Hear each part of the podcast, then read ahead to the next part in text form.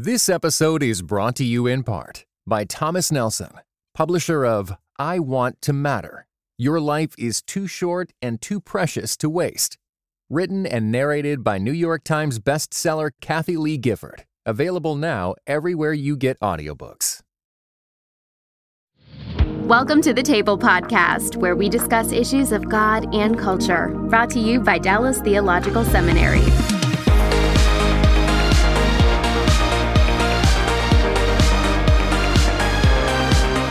Welcome to the table. We discuss issues of God and culture. Our topic for today is spiritual warfare, and I've got two.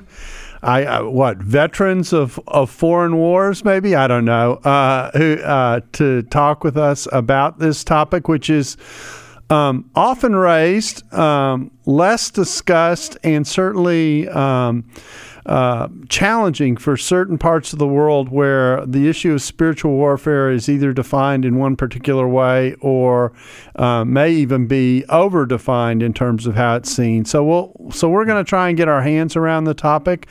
Uh, our guests are uh, Michael Pocock, who is, is former chair of an I own intercultural ministries department. You know, they've changed the name of this department so many times now. I don't remember what it was called when you were chair, but you you chaired and are now retired um, uh, of the missions department. Is what what it was when I was a student. Uh, so what do they call what do they call it now, or what do they call it when you were running it? Well, it has been uh, World Missions and Intercultural Studies. Okay. WMIS. Okay. And, uh, and now it's MIM. Uh, but it only just changed to that, and that's the first time in about 25 years that we actually have changed. Okay, so, well, I've I've been around for three changes, so uh, I think it was just World Missions when I was a student. So yeah, uh, that's uh, pretty yeah. straightforward. Yeah, very good. Uh, and then Scott Horrell, who uh, teaches in our systematic theology department. Scott, how many years have you been at the seminary now? Well, I'm wrapping up uh, 24 here, Darrell. Wow, so almost a I'm, quarter uh, I'm century. One of senior citizens too. Yeah, yeah. I hit I hit 40 next year, so uh, oh. Yeah. I, I mean, uh, my, my, kids just shake their heads. Anyway, um, so uh, I try not to say that too much in public because some people say that was before I was born, and that's just embarrassing. so uh, any, anyway. Um, so let, let's dive in. Mike, let, let I'll start with you. Um, uh, the question we always ask at the beginning of the table is uh, How did a nice guy like you get into a gig like this? What in the world uh, um, uh, inspired your interest in thinking about spiritual warfare? Okay. Well, uh, like uh, like Scott, you know, he and I worked in neighboring countries for many years. Scott in Brazil, and my wife and I in Venezuela. And so, uh, uh, after working in Venezuela, relatively brief time, only about uh, four years actually living there, and then another 16 years uh, working with the Evangelical Alliance Mission. And at that point, uh, it uh, became an issue of ministering in a lot of different countries where the organization worked. so I became much more aware of what we what people were facing, what what both missionaries and what uh, lay people were facing in a lot of different contexts besides Venezuela. But I'd say that um, you know I think a lot of people figure, okay, so if you're from one of you is from Brazil and the other from Venezuela, I expect there to be spiritual warfare issues there, but probably not so much if you're in America or in the West. Uh, but I'll tell you, most of the, the most serious issues I've faced have been right here in North America mm-hmm. and right here in Dallas, for that matter, too. So, um, uh, what one should remember is that you know, spiritual warfare is not something that you only need to be concerned about if you're going to some other uh, country, you know, in the majority or developing world. Uh, so, uh, what happened to me was that um, that changed me or that brought me into this uh, was being asked by uh, a local pastor in Wheaton, Illinois, who had been a fellow student when I went to Trinity Divinity School. And he said, he called up and said, Mike, what do you know about uh, demons and satanic oppression and things? I said, I don't know. I, all I know is what I read in Merrill Unger's uh, Biblical Demonology. Well, he said, I got a guy here that came to know Christ about uh, a few weeks ago. And although he has become a believer, he is manifesting some very strange behavior that looks like uh, it's demonic to us. And I wonder if you could help us. All right, now I'm exactly in the position where most people are, by the way. Most people who are missionaries or have been missionaries, they're in this, thing. they actually don't know what to do. You know, that's serious. You know, people people are writing to the seminary here. That's why we have a spiritual warfare course. Is they were writing and saying, "How come you didn't get me ready for what's really happening out here?"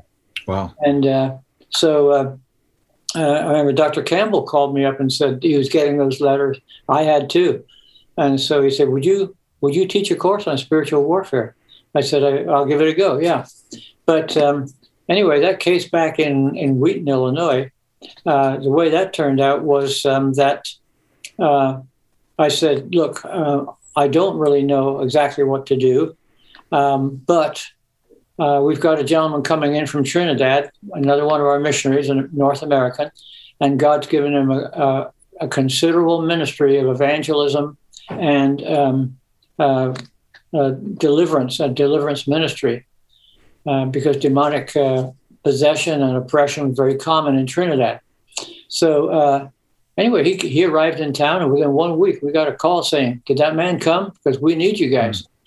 So okay, so it was in the middle of the night. We went, hmm. and that was my first uh, uh, time outside of Venezuela of uh, of meeting a person who manifested all the symptoms you could think of of being um, demon possessed. Okay, we'll come back. We'll come back to the to that. Scott, uh, same question. What is a nice guy like you doing in a gig like this?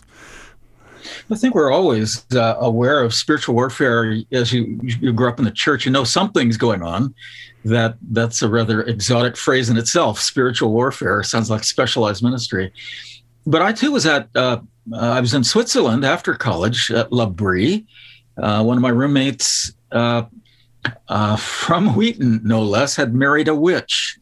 Oh. And was being attacked at that point. He would talk about hands around his throat and so forth. At the same time, Os Guinness was writing a book called The Dust of Death, uh, at least two chapters on on the occult and so forth. And he would talk about things falling off his shelves and things of that nature.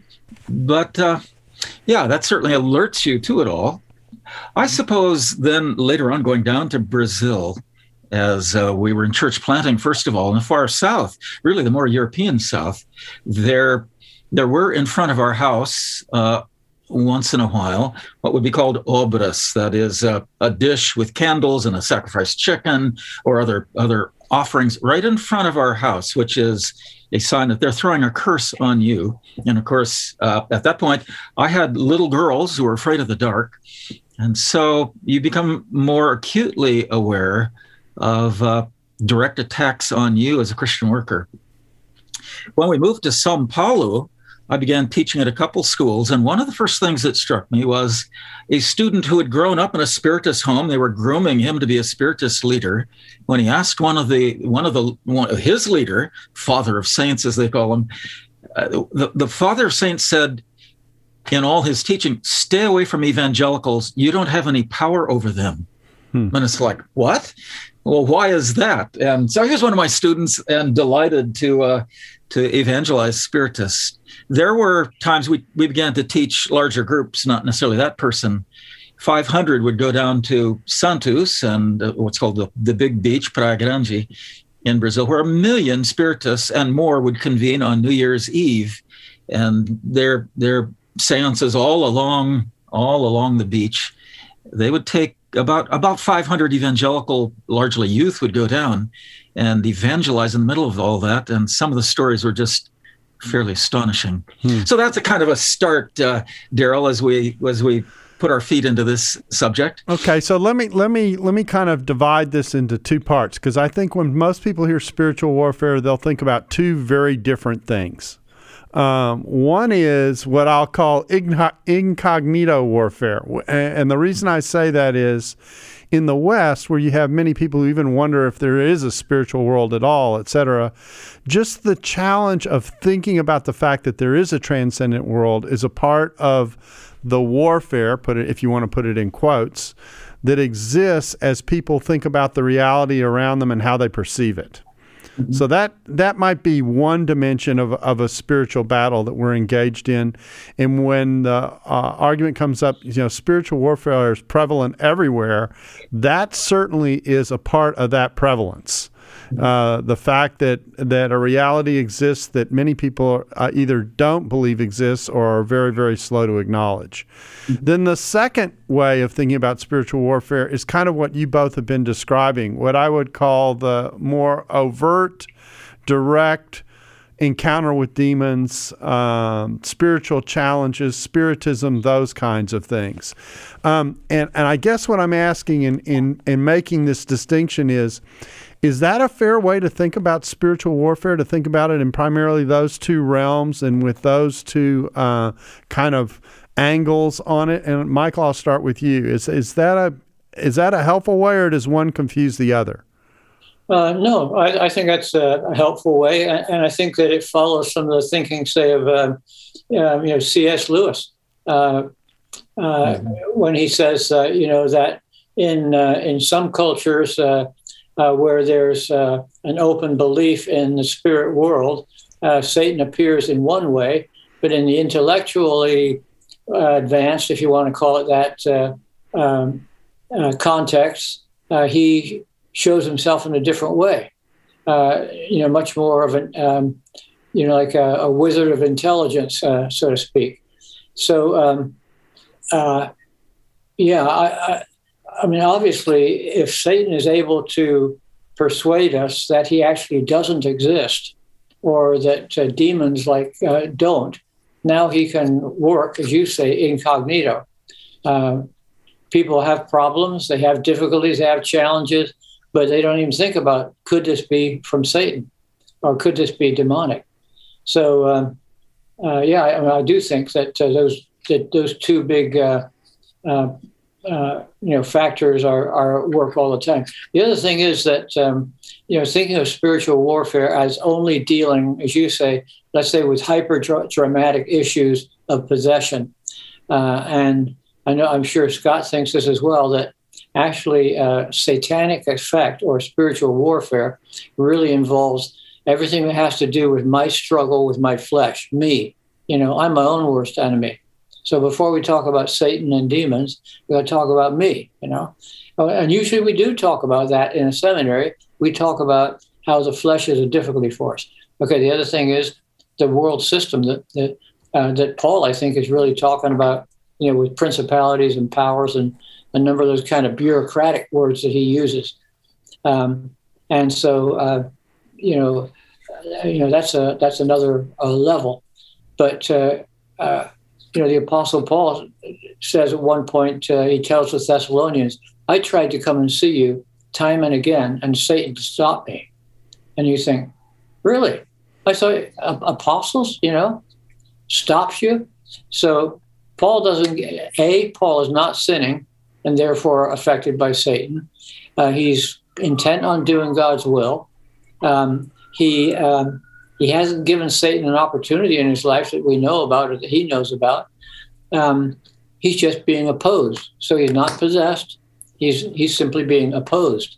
And so you can sort of graduate on a on a uh, uh, you know on a scale uh, the kinds of uh, influence or difficulties uh, that are possible in spiritual warfare. Hmm. Scott, anything you want to add to that? Those two categories. Yeah, I do. I, I, think the two the two extremes are really merging today. I mean, you know, Darrell, you and I were around, and Mike too in the in the rocker days. You yeah, Mick Jagger and Sat- his Satanic Majesty's Request and Beggar's mm-hmm. Banquet and all this. I, I hung out with a a no-name rock group in uh, Europe, and they said they couldn't get into anything because they weren't into Satanism. Yeah, and of course uh, it goes in cycles. So now we have what Billie Eilish and All Good Girls Go to Hell and uh, and other other musicals like that. You know, is this just is are they just playing with us or is it really feeding an obsession that kind of go ebbs and flows? My students going to Europe from Brazil would say they'd be surrounded sometimes by university students saying, "Tell us about Umbanda, tell us about Macumba, Candomblé." They wanted something more than atheism, which gave no power, no meaning they wanted to tap into power. So I I kind of think.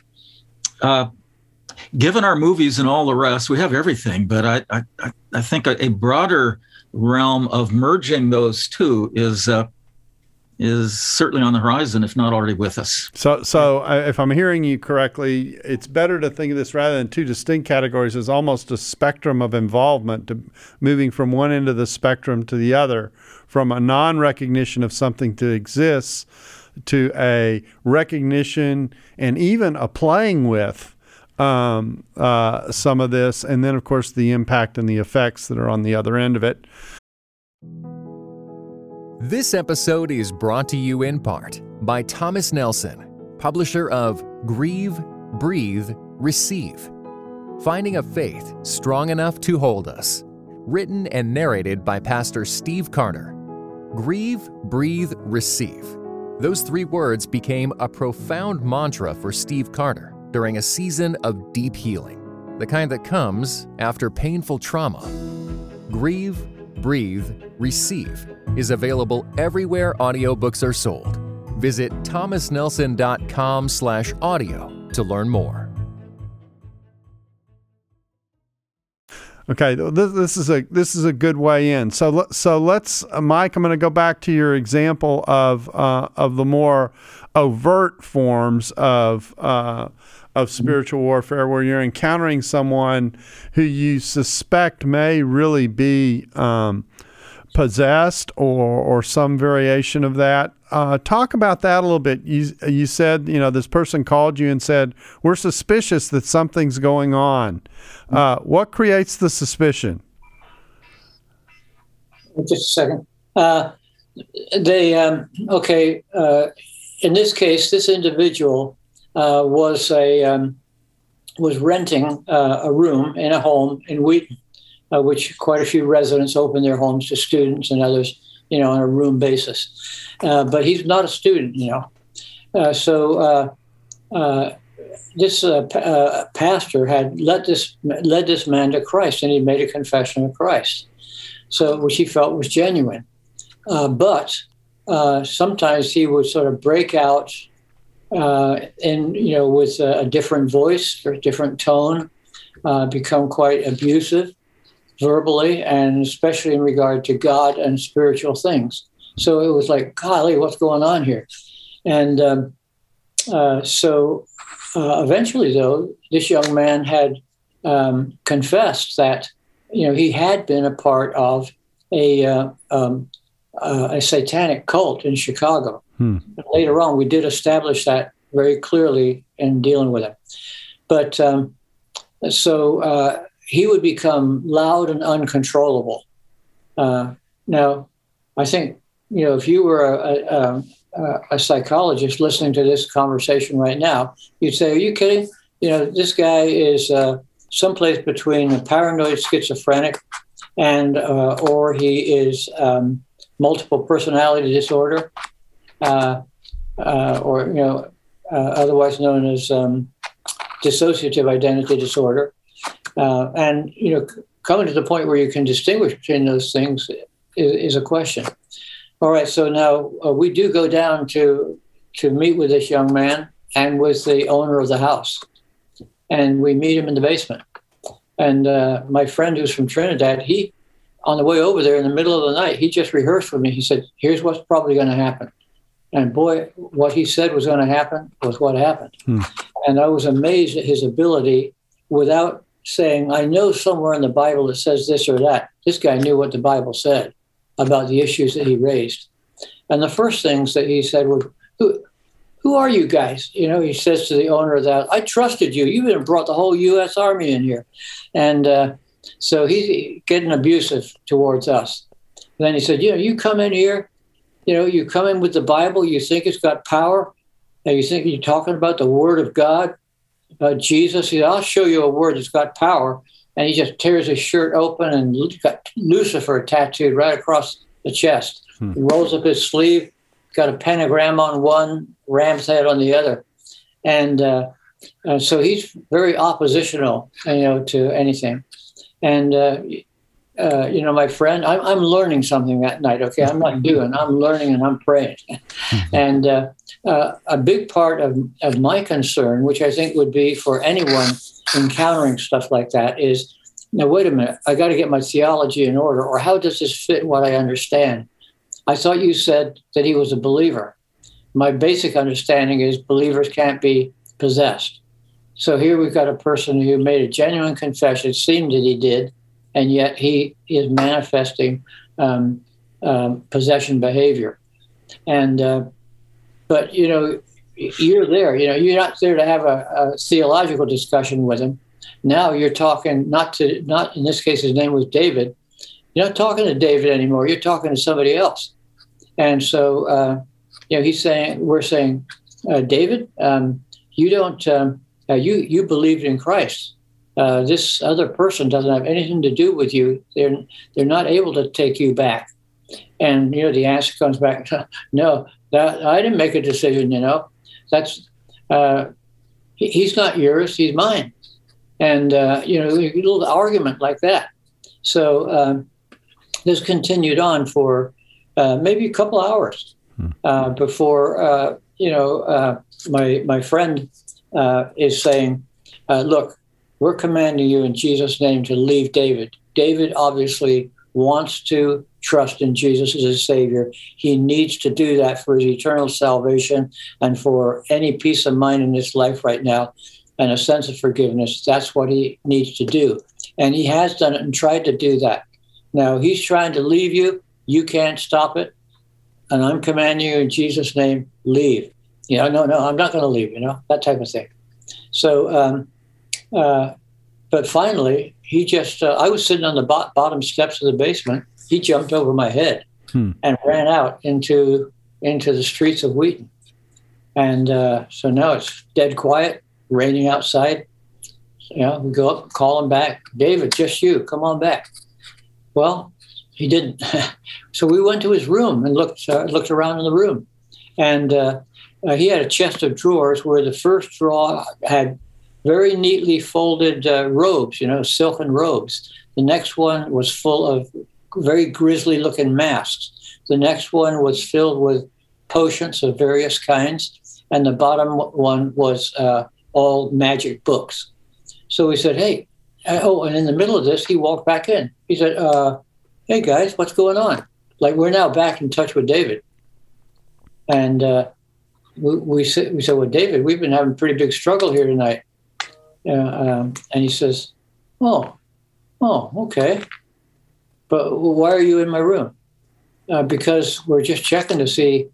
Uh, since you trusted Jesus as your Savior, do you know that you can't surround yourself with stuff like this, and uh, and and grow in your walk with Christ? Did you really trust the Lord? Yeah, I did. You know that I did. I we've already the pastor can tell you we burned my stuff out on the prairie path. We had a little bonfire and we burned my stuff. So what's all this? This is what belongs to the group. If I destroyed this, they'd kill me. So we said, well, look, you, you don't want to be living with this in your bedroom. So let's get some boxes and pack it all up. You give us an address, we'll send it to them. And uh, that way it's out of your possession, but they're not mad at you because you destroyed it. How about that? Okay, you know. So that was that was that night uh, and by the way, he was followed up. I and I checked up on him, you know, every week or so for about six weeks. I was talking to him, and uh, and he was growing. So, you know, coming to the point where you understand, uh, uh you know, is there some kind of a process of salvation where a person is not simply saved the moment they say, uh, "Save me, Jesus," uh, but they are in a process of coming to Christ that which they may have said, uh, Lord Jesus, I want you to save me. I know I'm a sinner, you know. So they said that. But actually, this is the Holy Spirit drawing them out of the kingdom of darkness and inserting them into the kingdom of light. That's what's going on, uh, just like Colossians uh, 112 says. So you would you would argue that, and I need a brief answer to this because I want to go to Scott you'd argue that this was a case of possession and the person was in the process of coming to the Lord. And it really was, it almost sounds like he was totally unaware of what had taken place earlier in the room that night. Yeah, pretty um, much. Yeah, yeah. So this was a, this was a fight to stop him. In other words, uh, entities that had previously controlled him are trying to stop his movement into Christ or his progress in Christ. Hmm. It's an active opposition. So, so that's what's going on. Interesting. So, Scott, let um, you know. Sometimes the discussion comes up. I'll ask you a theological question since you're in the theology department of a distinction between demonic influence and demonic possession, which this particular illustration, you know, could perhaps engender that conversation in one way or another. Uh, what's your what's your take on kind of that space in this conversation? Well, you're the New Testament expert, but I believe that the term occasionally used is daimonizomai, which uh, what is a spirit presence, whether possession entirely or whether it is uh, an oppression from the outside. And so I would want to say that once regenerated by the Holy Spirit, one cannot be possessed. But even Merrill Unger changed his mind on that idea, like Mike is saying there, as he wrote one book in 1960s, early 60s, and then another one 10 years later after he traveled the world. Mm-hmm. So uh, I think there's mysteries there. But I like, you know, I think of Jesus healing the woman who was with that flow of blood bound by Satan, this daughter of Abraham, as he puts it, for 18 years. And I think, well, there's certainly then effects of demonic power over it would seem believers' lives when particularly we allow sin in, but not always for that reason. So I see a kind of sliding scale. There's certainly utter possession. Uh, Mike, that's an interesting one you're talking about, uh, where where it seems like there still is a a very real, palpable presence in one who's now claiming to be a believer. But I, I, take it as a sliding scale that when we come to Christ, then that becomes oppression. The Spirit Himself or itself no longer has controlling power, typically over the person now now regenerate. The yeah. Holy Spirit is there. Yeah. I, so, you know, go inter, ahead. Inter, you know, demonic interference in your life. You know, it, it and thank you for using that term, uh, de, uh, uh, uh, which usually now uh, we say in English, uh, uh, demonized or demonization. And demonization now refers to uh, everything from, uh, let's call it the less dramatic and less serious or less profound uh, influence, all the way over to very severe consequences. And so, you know, people ex- people are going to experience satanic opposition at uh, a number of different levels. Mm-hmm. So um, I'm, I'm, I'm, we're eventually going to turn our attention, but we're probably going to do this in the second segment uh, to the way this operates uh, globally. Let, let me ask you one final question we have time for in this go around. And Scott, I'll start with you. Um, uh, how do you how do you when you face the more overt forms of warfare? Um, what what do you recommend? If you're if a person is uh, in the presence of what appears to be demon possession or strong spiritual presence, I uh, particularly when it's immediate, I, I first of all will want to ask, Lord, cleanse me with your blood, make me a pure vessel of your your power as sometimes confrontation is immediate and I believe we've been given that authority by our Savior. But it's much wiser, if possible, to then meet with other believers, pray together. I think fasting is even helpful. Pray together and be prepared as you then go, as Mike and his Trinidadian friend, to confront a spirit. I, I think a major step in this is commanding the spirit in Jesus' name under his authority to not hurt the person he's in, to speak the truth, because all spirits are lying spirits. Uh, to obey the power of God. Now we don't have to have a conversation necessarily, but but uh, you're confronting a power that's beyond that person. Mm-hmm. So uh, yeah, and then then in the name of Christ, often you're often we are singing hymns or quoting scriptures that that are speaking of Christ's absolute authority and and victory over Satan through the cross, yeah. but uh, then commanding the spirit to leave. And sometimes there's more than one spirit. And sometimes they will, as Mike was saying, sink back into the person. And I remember in, in the case I was involved in, why are you doing this? Why am I here? I want to go home. And then you command the spirit again to speak, sometimes multiple spirits. And it's right back there. But then commanding that spirit in, in the authority of Christ to leave and never come back. Hmm.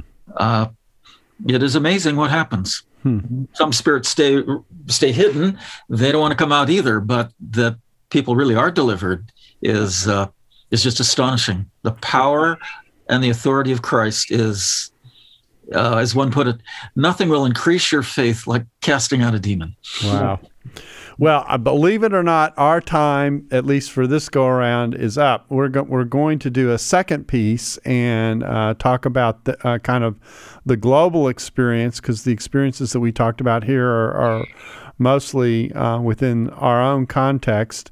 Because I think that also opens up an aspect of this conversation that's worth following. So uh, we thank you for being a part of the table today and hope you'll join us again soon. If you're interested in part two of this conversation, um, it's a part of what we're calling DTS Plus and the Table Plus, which is part of a subscription service that we have uh, for specialized topics. And when we kind of take another step and dig a level deeper into the things that we discuss uh, in the general table podcast that we've been doing now for quite some time. So you're more than welcome to join us there on on the Table Plus and on DTS Plus. In the meantime, we thank you for being a part of the table and we hope you'll join us again soon for listening to the Table Podcast. Dallas Theological Seminary. Teach truth, love well. This episode was brought to you in part by the Areopagus Podcast. Two clergy of different traditions, Father Andrew Stephen Damick and Michael Landsman, discuss encounters of historic Christianity with other religious traditions. How do we engage with those who believe differently? Listen wherever you get your podcasts.